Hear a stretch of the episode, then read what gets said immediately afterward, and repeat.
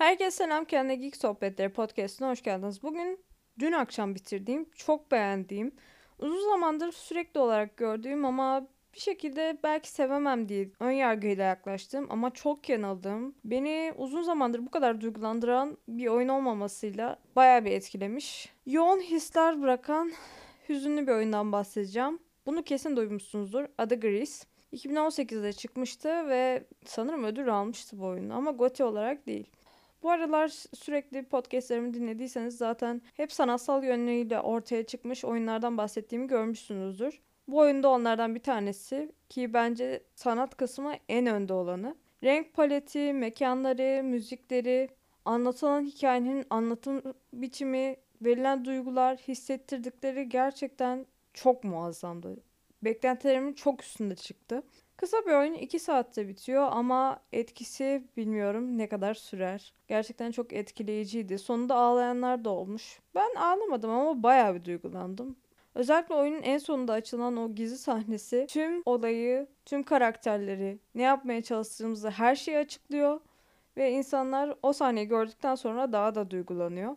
Açıkçası o kısımda biraz oyuna kırgınım. Çünkü o sahneyi ben görememiştim ve YouTube'dan bakıp görmek zorunda kaldım. O sahneyi görmediyseniz oyunun amacını çok anlayamayabilirsiniz. YouTube'dan bakmak zorunda kalabilirsiniz. Çok ağır spoiler olduğu için kesinlikle açıklamayacağım merak etmeyin. Oyunda ilk başta mavi saçlı bir kızımız var. Adı Grace. Bu bir spoiler değil. O yüzden bunu açıkça söyleyeceğim. Kusura bakmayın. Grace ilk başta şarkı söylüyor ve sonra birden şarkı söylerken sesi kesiliyor ve Öndeki bir kadın heykeli paramparça oluyor, çöküyor. Onun üzerine o yıkılan heykelle birlikte Grace'in kendisi de yere düşüyor ve sesini kaybediyor. Ondan sonrasında da yolculuğu başlıyor. Aslında ben Journey gibi olabilir mi falan diye ön yargılardan dolayı bayağı bir oynamayı ertelediğim bir oyundu. Ama bence Journey'e çok benzemeyen noktaları var. Şöyle ki Journey'de mesela platform ögesi yoktu. Bir düşman yoktu. Journey müzikleri evet güzeldi ama bence Gris'in müzikleri çok daha etkileyici. Yani sahnelerde çok daha uygun seçimler yapılmış. Ya bazı sahneleri o kadar güzeldi ki sanki böyle ödüllü animasyon filmi izliyormuşum gibi hissettirdi. Oyunda ölemiyorsunuz. Bu kısmı da hoşuma gitti. Ölemediğiniz için oyun aslında o sahneyi hiç kesmemiş gibi hissettiriyor. Bu kısmı zaten Journey'de de vardı. Ama bunda platform ögeleri var. Zamanla kazandığı yetenekleri var.